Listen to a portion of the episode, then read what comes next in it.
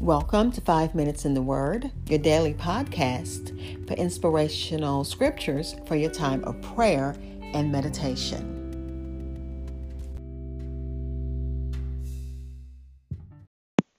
We are coming to Psalm number 141, reading verses 1 through 5a in the New Living Translation.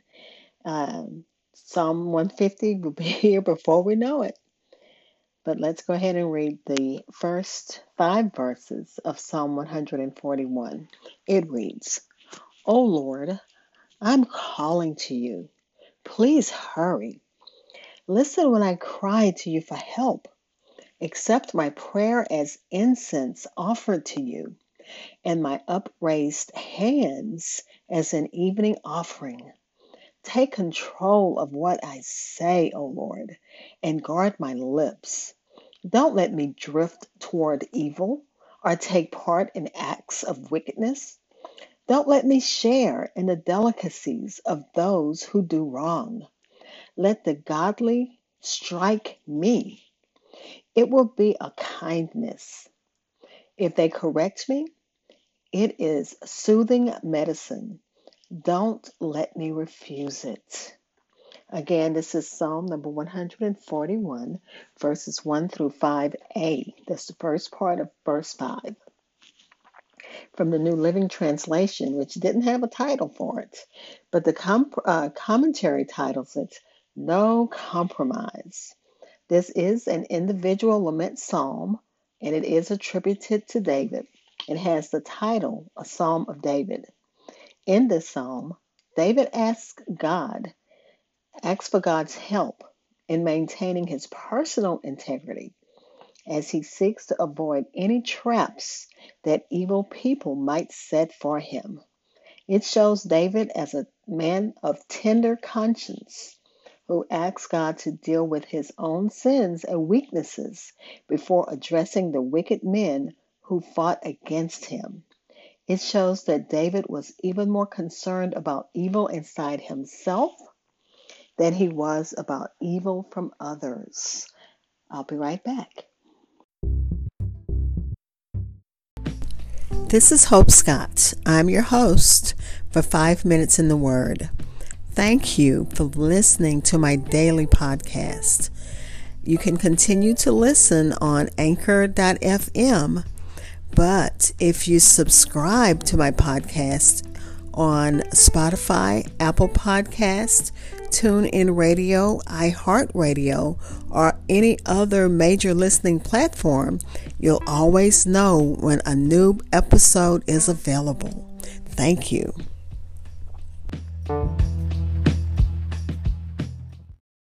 Again, this is Psalm number 141 from the New Living Translation. The Lord hears the voice of his people when they cry out to him, and it moves him to action. It says, Oh Lord, I am calling to you. Please hurry. Listen when I cry to you for help. And as you um, think about this, think of it as a parent. When we hear a child crying, we don't just let the child cry. I mean, sometimes we have to because they may be crying for nothing. But if we think that the child is hurt or in danger, we're going to rush to see what the cry is about. So, just like a parent does what uh, he or she needs to to comfort a crying child, that's how God is when He hears the voice of His people, when He hears us crying out for His help. It moves Him to action. And then David wanted his prayer to be set before God as incense. And incense was a very important part of worship in Israel. And it was offered in the morning and in the evening. He says, Accept my prayer as incense offered to you, and my upraised hands as an evening offering. So, uh, again, uh, incense was imparted to the um, the rituals and festivals and praise in uh, Israel. And David is saying, accept my my prayer as an incense, as a sweet smelling, savory offering, offering to you. And uh, the smoke and the smell of the incense represents his prayer to God. So just imagine, and remember, uh, poetry is all imagery. So if you can imagine the smoke and the smell of the incense, the smoke and the smell of our prayers reaching up to our Heavenly Father who hears, who listens. And that's what David's saying. And his posture of prayer was the lifting up of his hands. And that's symbolic of his dependence on and his praise of the Lord. And even as we worship God, we lift our hands and it's a some it symbolizes our dependence, but it also symbolizes praise. David rejected the delicacies of the wicked, but embraced the correction that came from a righteous or a righteous friend. And that's what we need to do. It says, um, Don't let me share the delicacies of those who do wrong. Let the godly strike me. It will be a kindness. If they correct me, it is soothing medicine. Don't let me refuse it. And how many times have friends come to us and said, You know that what you're doing is not godly. You know what you're doing, uh, you need to uh, step away from it and go back to what is correct. So David is saying he didn't just fault, he didn't just say, Well, I saw this person doing it, so it's okay. He says if a righteous person sees him doing wrong, he wants that person to be the one to rebuke him. The rebuke of a good man is healing.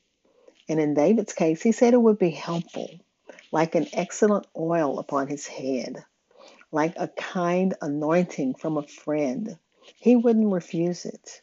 Such a rebuke or correction even if it were as severe as a strike upon him.